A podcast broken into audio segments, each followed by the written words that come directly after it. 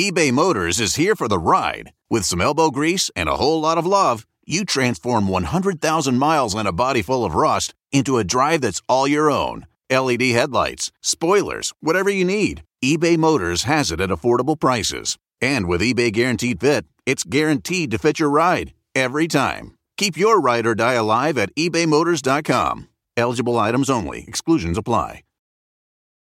This is a big year. The Ohio Lottery's golden anniversary.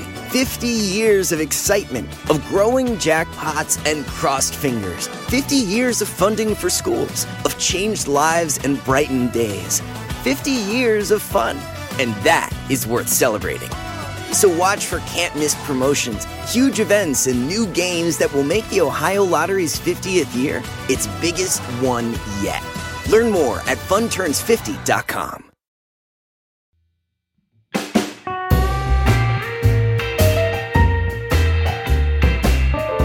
Hello, this is Virginia Heffernan, and welcome to This is Critical, where we examine all of our assumptions about culture, like that no one misses Dick Clark in his New Year's Rockin' Eve. I mean, I miss Dick Clark. Once, long ago, when he was the oldest living teenager and Madonna had just a decade earlier told him on American Bandstand that she wanted to rule the world, I called him in L A for a story. It was the nineties, of course, and he answered his own phone. I just knew it was a rotary. I asked him about something he had to refer to a file for, and while Dick Clark went through his papers in his office, he kept shouting into the phone, "I'm so sorry to make you wait. This is long distance for you. I'll reverse the charges. Guys, she's calling long distance." I mean, is that the sweetest? He was a great guy. He put on some great New Year's Eves. And don't bother watching Ryan Seacrest try to fill his shoes. If you want to see how New Year's Eve should really be done, skip twenty twenty-two and watch reruns of nineteen seventy-three, nineteen eighty-seven, and of course the great nineteen ninety-nine with Dick Clark. Best way to start off the new year? With an old year and Dick Clark. So some of you may know that I did an English P H D in the nineteen nineties. Yep, the nineteen nineties. Actually, why should you know that? I wrote about financial dynamics in American novels and especially inflation, and now I'm going to give you a brief summary of my methodology and argument. So set aside one hundred twenty minutes. Be sure you have a copy of the complete works of Frank Norris and, of course, Walter Ben Michaels and Derrida. Oh, oh, come now. I'm just kidding. Sort of. So, like some lapsed academics, but unlike others, I retain an interest in literary criticism, and especially critical theory. And yes, that includes queer theory, feminist theory, critical race theory, and all the books now being burned in Texas. So get them while they're hot. And over the years, I have, from my ex-academic perch, watched Maggie Nelson, who did her dissertation around the same time I did, but she took a different course. For example, she won a Guggenheim and a MacArthur, while I sometimes complete the New York Times Spelling Bee. Maggie Nelson now writes autobiography, art criticism, critical theory, and poetry. Her book, The Argonauts, is one that people who follow the decluttering dogma of Marie Kondo say always stays on their shelves. It relentlessly sparks joy with its mix of elegant abstraction and animal lustiness. And her latest book is a marvel, too. I love the title, On Freedom. I like it when non-male writers use Q E D titles like that. Freedom. I'm going to close the book on this topic, so watch me. The subtitle of her book is Four Songs of Care and Constraint, and Maggie Nelson works through the notion of freedom in four domains: art, sex, drugs, and the environment. Every page of this book loosened up some of the thinking that had become hardened in my head, and I pretty much dare you to read it and risk thinking new thoughts. But as we enter this interview, I want to give a true and thorough trigger warning for anyone with an allergy to critical theory. Maybe you're kind of on the right and think talk of patriarchy and other power structures that suffuse our language and culture. Maybe you think all that makes one feel too guilty about something. Or maybe you're a lefty and think critical theory is just a rarefied jargon set that makes you roll your eyes. Or maybe you just don't like references to Heidegger, and all that is fine. But once again, I dare you to try this out. Maggie is among the finest practitioners of this mode of cultural analysis alive today, and it's worth tabling some preconceptions to hear her out and even let her enlighten you. So here we go, investigating the conflict between freedom and constraint, where care, as in taking care of one another, care is caught right in the middle between freedom and constraint. Maggie Nelson, welcome to This is Critical. Thank you. I'm so glad to be here. I uh, should warn you that the producer is always worried that I move too quickly to abstraction um, on this show. And I think you might have something of the same problem. So I'm going to make it my obligation to bring us down to earth. Um, and, and as a very bad pilot of the earth, I will, um, I, I'll, I'll just have to do my best. Um, all right. I first want to talk about hope, because we're at the new year. Hope has something of the future tense in it. And we're in a place where we're having trouble even kind of believing in the future. Why should we have hope? What is hope when it seems like we're at some kind of end of something or other? I'm such a parser of words, you know, and I, yeah. I've written this book about freedom and everyone's like, what's freedom? I'm like, the whole book is not going to work like that. And so I think I just, in talking to people about hope, I think it's really important that we sometimes use the word and we're not all meaning the same thing, you know, and I actually think of this in that I had a, a long conversation with a good friend of mine who, um, who died about a year ago in, in a very dark moment of last year. She had had a big accident. She was in a wheelchair. And when she was recovering from that accident and I was helping her, you know, we, we actually talked a lot about the word hope. And she would say, I have to have hope. My future will be different from my present because I, this way of living is doesn't feel Um, livable. And I would, I was kind of full of these Buddhist adages about hopelessness, about giving up hope mm-hmm. as being the beginning.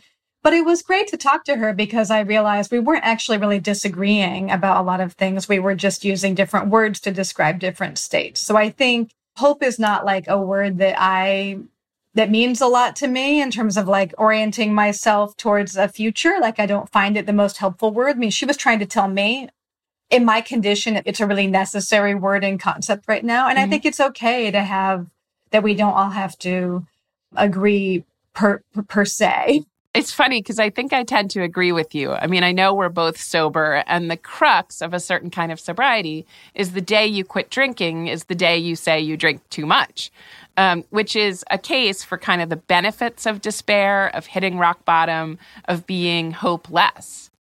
Um, so in your book, there's a sobriety story in the chapter on drugs. And because of your Buddhist leanings, you focus a lot on foregoing the future and committing entirely to the present. Is that where you ground your whole idea of sort of how the world comes into existence? Yeah, except I think, you know, there's a lot in the book about temporality and about like the way that when we talk about the present or we talk about committing to the present, like it doesn't mean turning the back on the future. And, you know, and one paradigm for that, which I use in the book and that I believe has relationship to sobriety and other things is like planting seeds. Like you plant seeds in the present with mm. the hopes that they'll grow. And I think a lot of sobriety is about like planting seeds of sanity without having the fruit in hand necessarily. But it doesn't, it means there's work to do in the present. The work is the planting. And you don't know. I mean, there could be like a terrible frost that kills everything you planted. It could be that the planet doesn't survive and there's no next planting. It could be, I mean, my friend who I was just talking about who died, I mean, you know, I was just talking to her widow, for lack of a better term, about the way that it's very sad because they planted all these bulbs last fall that they'd hoped that they were going to be seeing together. But it doesn't mean that the activity in the present wasn't worthwhile um, if you can't see the fruit of it, nor does it mean that you don't do it. So I guess the despair would be to me, would seem to indicate that you've already foreclosed your idea of the future and that you've determined it will be bad and that you've then determined there's nothing worth doing in the present. And that's very different from the kind of from kind of staying focused on the present while also doing what, what seems to you right and what seems to you planting those the seeds that you want to plant.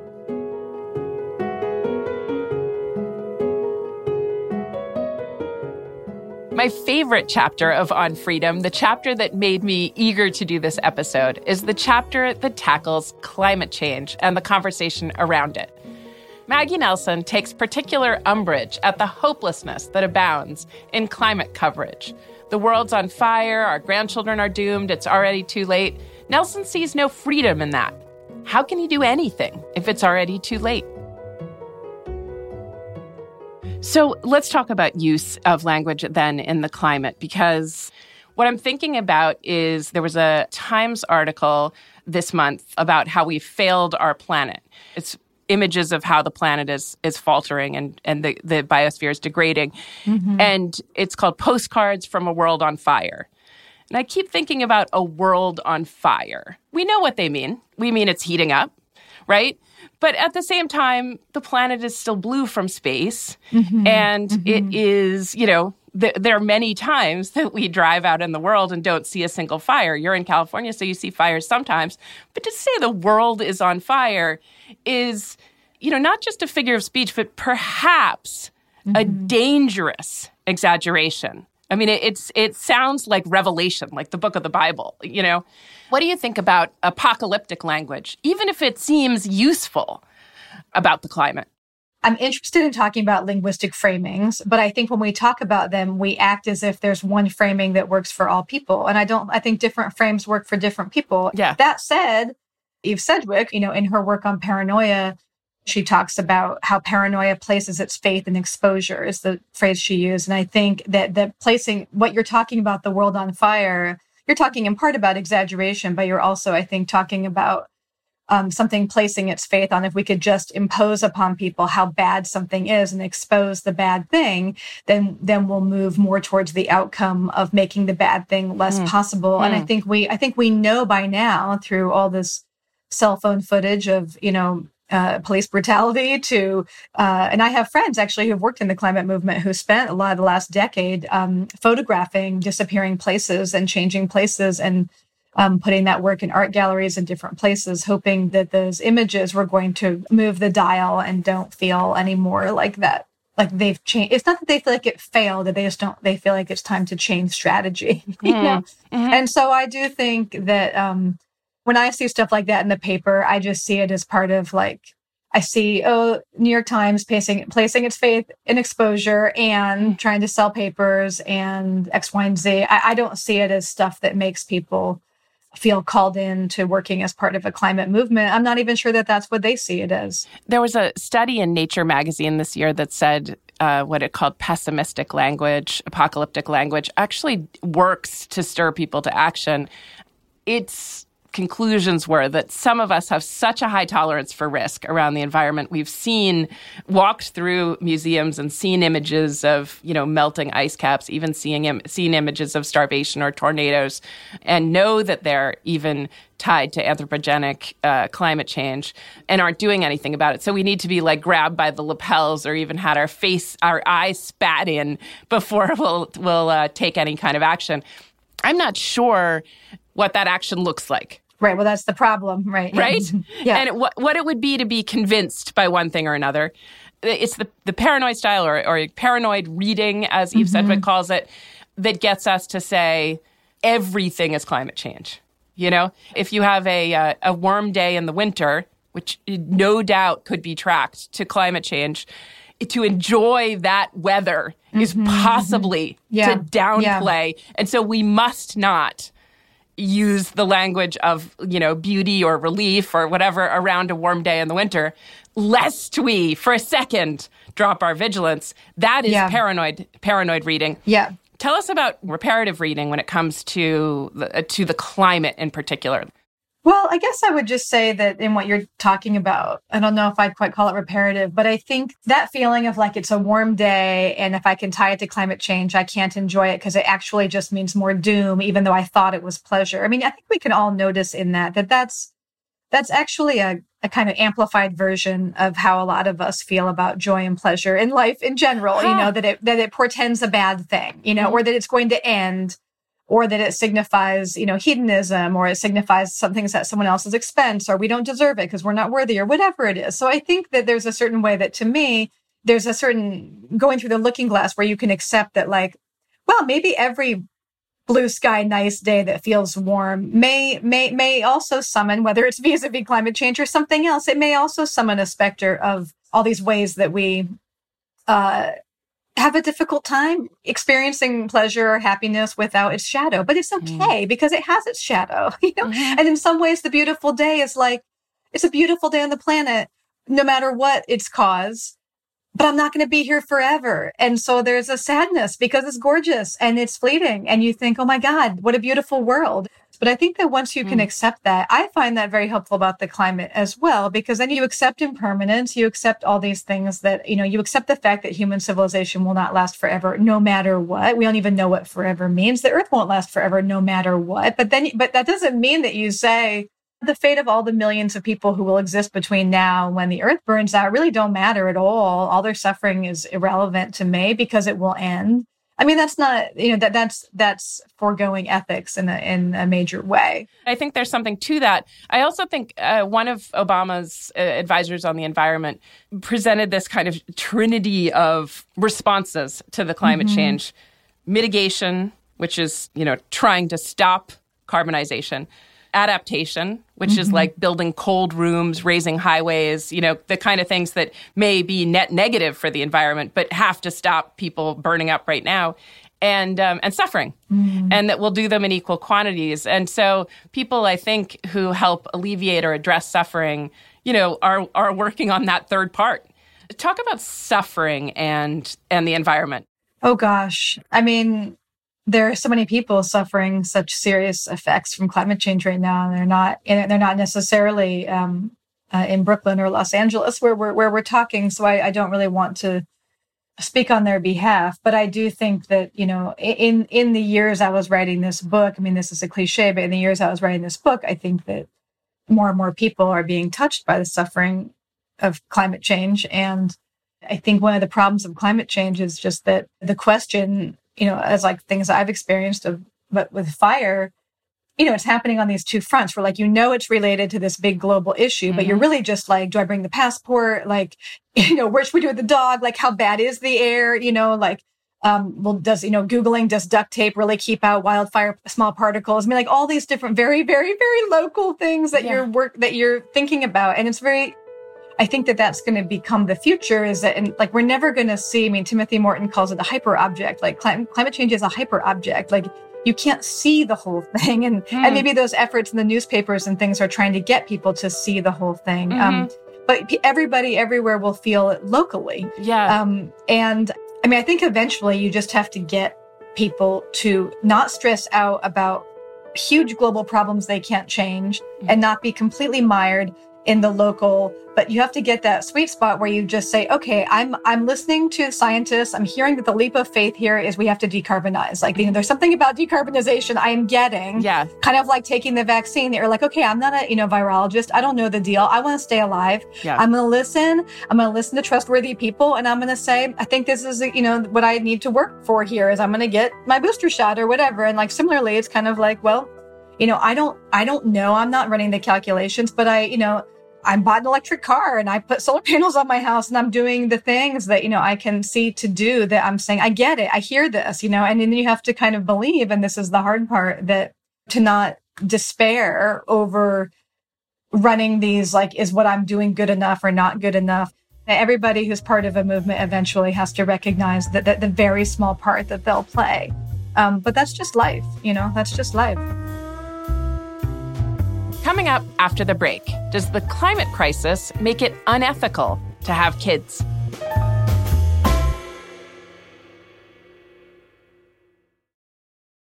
eBay Motors is here for the ride. With some elbow grease and a whole lot of love, you transform one hundred thousand miles and a body full of rust into a drive that's all your own. L E D headlights, spoilers, whatever you need, eBay Motors has it at affordable prices. And with eBay Guaranteed Fit, it's guaranteed to fit your ride every time. Keep your ride or die alive at ebay motors dot com. Eligible items only. Exclusions apply. This is a big year.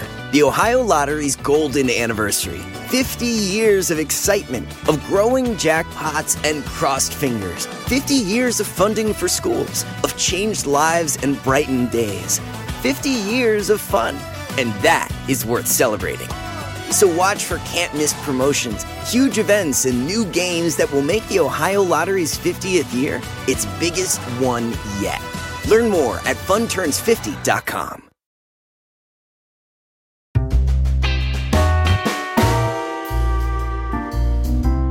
Welcome back to This is Critical. My guest today is the author and deep thinker, Maggie Nelson. Her new book is called On Freedom, Four Songs of Care and Constraint.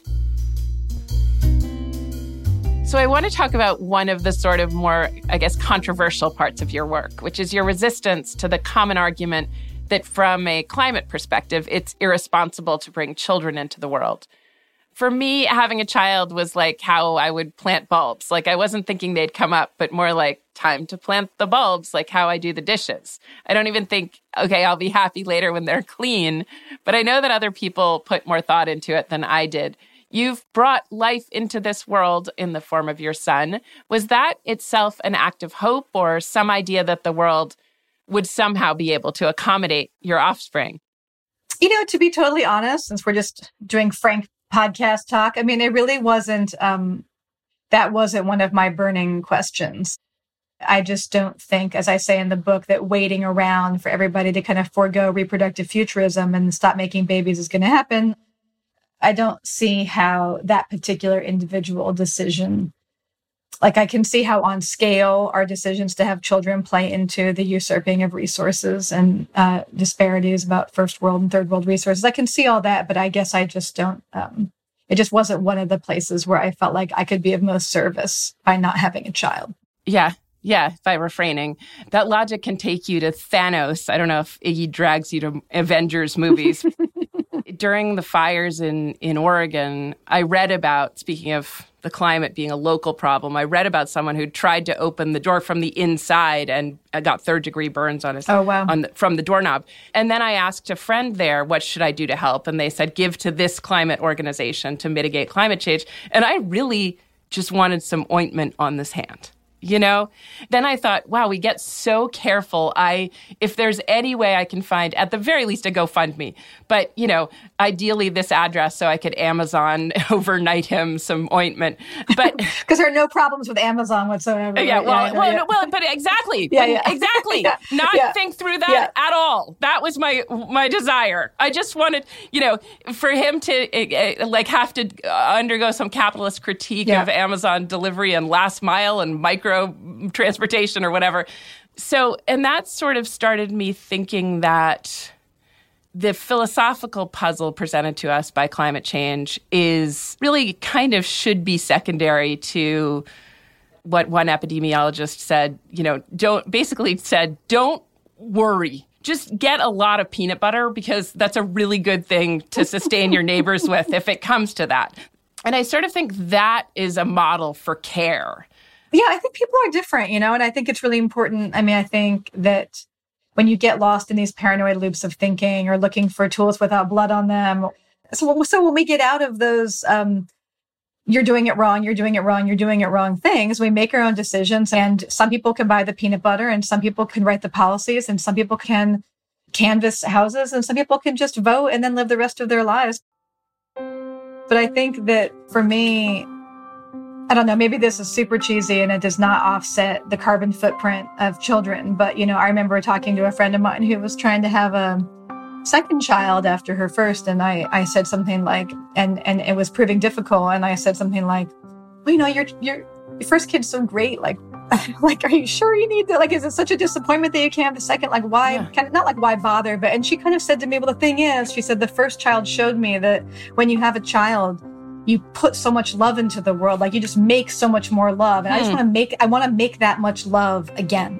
you know? Yes. And I thought that's an amazing thing to say. And it really stuck with me because I guess my feeling, and this was at the end of my climate chapter where I talk about trying to raise my son to be somebody, you know, maybe who would buy the peanut butter, you know, is that like, there's a way in which if we're making people, which includes making ourselves, you know, trying to make them vessels for more service and for more love, seems to me very worthwhile. Yeah, I think that's right. I mean, the reason I, I bring it up is that I don't know how much you read responses to your book, reviews of your book, criticism of your book, mm. but Andrea Long Chu in New York Magazine said she felt singled out as a queer writer who's been critical of having children. She criticizes you for calling her and folks like her callous because they're hopeless about the extinction of humanity thanks to climate change.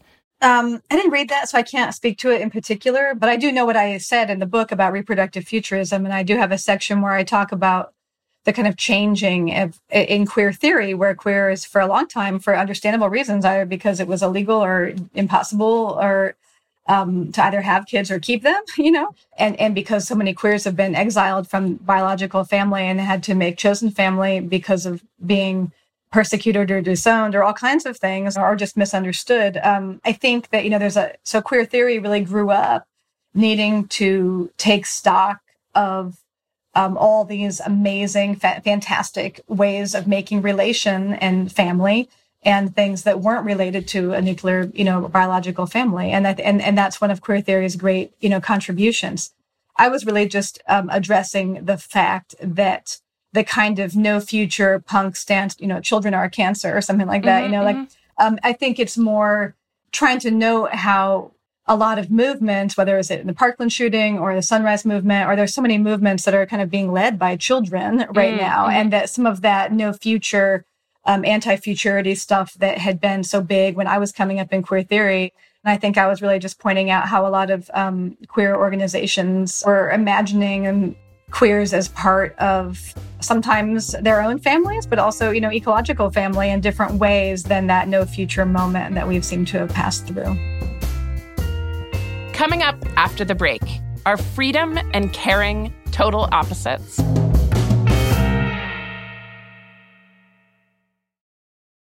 eBay Motors is here for the ride. With some elbow grease and a whole lot of love, you transform one hundred thousand miles and a body full of rust into a drive that's all your own. L E D headlights, spoilers, whatever you need. eBay Motors has it at affordable prices. And with eBay Guaranteed Fit, it's guaranteed to fit your ride every time. Keep your ride or die alive at ebay motors dot com. Eligible items only. Exclusions apply. This is a big year. The Ohio Lottery's golden anniversary. fifty years of excitement, of growing jackpots and crossed fingers. fifty years of funding for schools, of changed lives and brightened days. fifty years of fun. And that is worth celebrating. So watch for can't-miss promotions, huge events, and new games that will make the Ohio Lottery's fiftieth year its biggest one yet. Learn more at fun turns fifty dot com.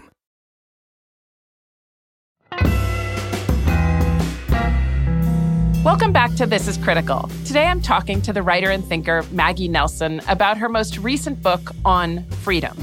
The central theme of the book is this kind of tension between exercising your freedom, especially by being transgressive in art, sex, and all sorts of social realms, and somehow being able to do that while at the same time feeling constrained by caring about other people. In other words, sometimes my freedom causes you pain.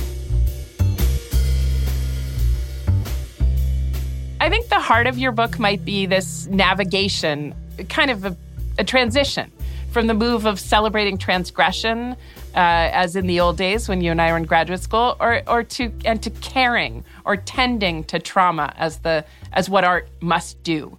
Tell me what you think of that. I think what you just described is kind of like the zeitgeist, you know, like the kind yeah. of like that's the kind of idea. Like, and, I, and going around with this book, I've had it put to me that way a lot. Like, oh, like you guys grew up with transgression, but now we're interested in ethics and caring and trauma. And I'm kind of like, so I I, I, mm. I think that that's the kind of... Did, did you just do an impression of me asking a dumb question? No, I'm just that kidding. That wasn't you. I'm just kidding. I think, no, no, no. I think what I'm trying to say is, is uh, I think that the book is trying to do something a little more complicated, which is I think it's um, acknowledging that transgression isn't necessarily politically progressive or valenced in any direction. There's, you know, fascism, capitalism are also transgressive and norm shattering and other things. So, yeah. So that's important. And then on the other side, you know, that we can value care and um, a kind of constant negotiation, ethical relation, while also bringing a very critical eye to some of these sloganeerings about care and noticing the way that care uh, has a relationship historically and physically and psychically with like coercion that has to be reckoned with. Mm-hmm. It's gendered, it's racialized. Um, we have to understand that, like, when you oppose freedom and obligation to each other, then you're always imagining a free self as an unencumbered self, a non-obligated self, and that because the world consists of people doing work to make other people's lives possible, then you will always have people who are uncumbered mm-hmm. to produce these free subjects. So there's something rotten about the formulation that has to be rethought. Yeah. So I think it's really more about rethinking and not just replacing one discourse with hmm. another, hmm. you know? I think we should return to the occasion for your book, which is uh, the occasion for so much of our work, uh, which I would describe as the kind of punch in the face administered to all of us in twenty sixteen with the election of Donald Trump. Suddenly, this almost postmodern figure, someone who leveraged alternative facts and truth isn't true, the kind of ironic discourse of self-invention and performance and dress and costume, all of that in Trump curdled and turned kind of reckless and destructive. Sometimes the avant-garde just doesn't end well. It seems like that election also brought you up short and gave you occasion to really confront the idea of freedom. Do I have that right? I don't really share the analysis that Trump is like a product of postmodernism gone amok. Like, I don't share that per se. And I don't think that, I mean, I think you can go back even as far as, um, I think it was a review of of the James Frey and pairing it along with oh. like the lies that were told to invade Iraq, kind of like blaming. Ah, This is a Million Little Pieces, right? The the fake memoir. Yeah, kind of blaming the fudging that we've gotten used to there with these invented, you know, yellow cones or something that Colin Powell brought to the U N or something. And I just mm. remember at the time, like, I was just like, it just seems like kind of like a parlor game to like make certain links between things. And I think it's important to say, too, that the issues in On Freedom are, they're so old for for this country. What I just described about this structure of a of a free citizen produced and maintained by um, the encumbered or subjugated that produce him, you know, that, that that's not just old in this country, but it's an ancient idea from, you know, ancient Greece about what the citizen is in the political sphere and the, you know, the women and slaves that have to produce that subject. So these questions, I guess I'm just trying to say, are really old. And I think it, um, I was working on the book before, I, I, re- I was researching it before um, Trump's election mm-hmm. and, and got to work on it during, you know, the presidency from twenty sixteen to twenty twenty. But just like the pandemic, where people have said to me, like, wow, it's so interesting that this freedom care dichotomy is like Technicolor vis-a-vis vaccination or something, yeah, like, yeah. you know, but you wrote the book before the pandemic. And I'm like, yeah, because it's a really mm-hmm. old one, you know? So I think in certain ways, it's just important to keep seeing things in new guises. And, and Trump was the shock to the system.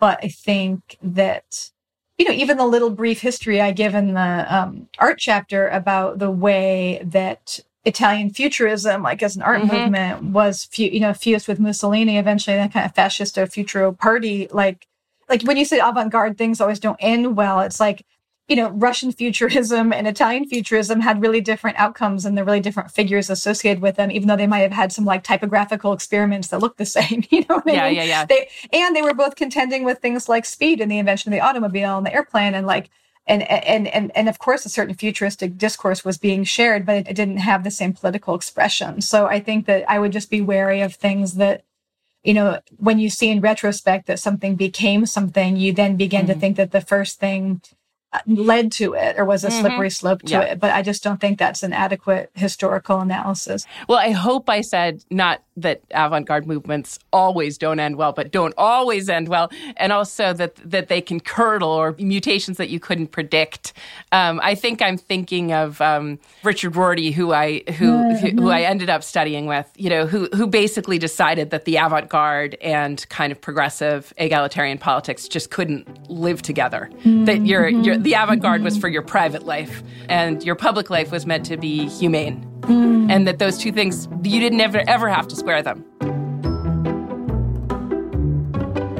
Listeners, you know I hate to do this, but I have to jump in to prepare you with some definitions. So it's easy for Maggie and I to kind of fall into a pretentious hole of jargon. And there are two phrases you're about to hear that might not be familiar to you. So first, technologies of subjugation. These are things that keep people unfree, and it doesn't have to mean literal technology. It's not apps or phones, although it could be that. It can more mean expressions or apparatus of the patriarchy. So take the lectern in front of a class that makes you all stare at one kind of Sermon on the Mount Jesus figure giving a speech, or the portrait of the worker as fundamentally male in a hard hat, or the idea of doctors as autonomous heroes rather than part of a network of caregivers.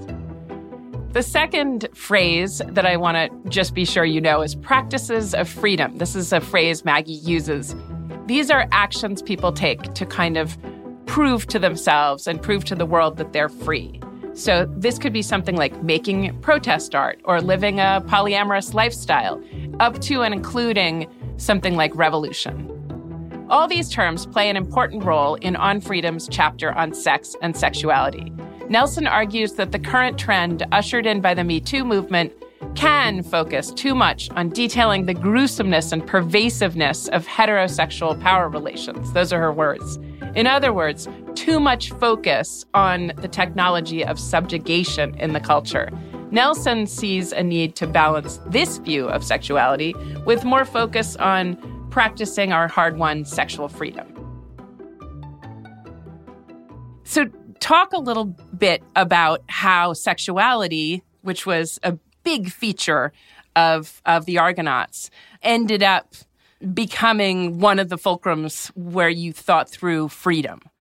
Well, I think if you, if you're a, you know, I was born in seventy-three, and you know, if you're kind of like born like right after the kind of high sixties and then into Roe v. Wade and different things, um, and then through, you know, gay liberation, you know, the, the sexual arena is just one arena in which words like liberation and freedom, you know, were more used to describe the struggle than they are currently, um, necessarily, although we may see with abortion issues um, that, that that coming back maybe. But I think that there's always a kind of ebb and flow between, I, I, I did an interview with Paul Preciado, who's a really smart thinker, and, you know, the phrase Paul would use would be like, technologies of subjugation, and that there's always a kind of ebb and flow between focusing on what the technologies of subjugation are at any given moment, and then this kind of ideas about like practices of freedom and how to, you know, augment or amplify or, you know, or or live the ones that we do have, you know? Yeah. And there's always this kind of, uh, I think, difficult tension between do we expose or, you know, and like make very public the way that things are still not good enough, you know? And mm-hmm. then as we do so, how do we, how do we practice the freedoms that we do have and not lose sight of them as we focus on these technologies of subjection, which are always multiplying and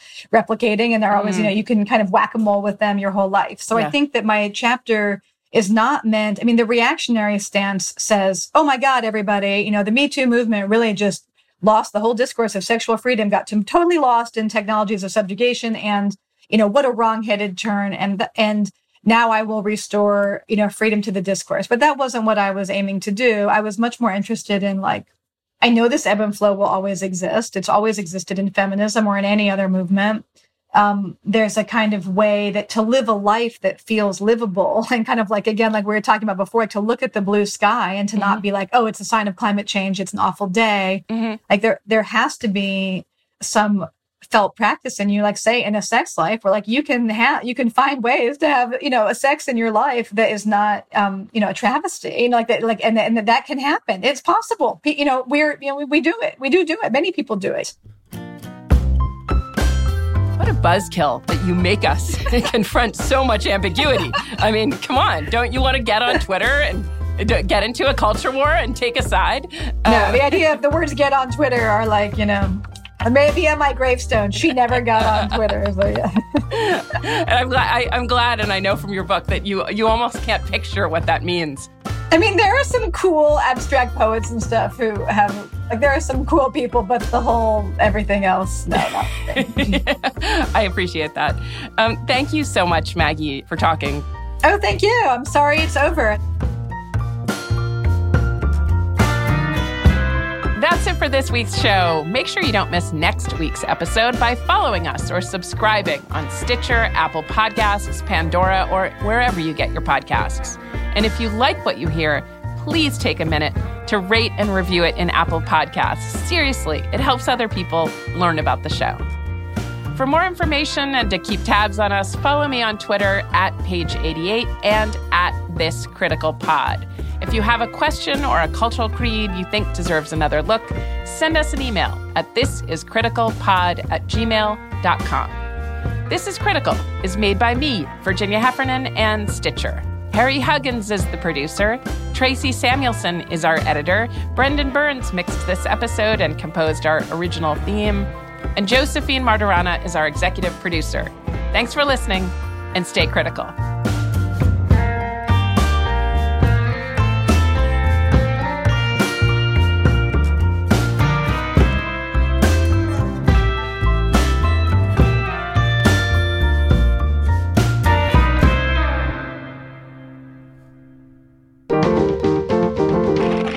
Stitcher.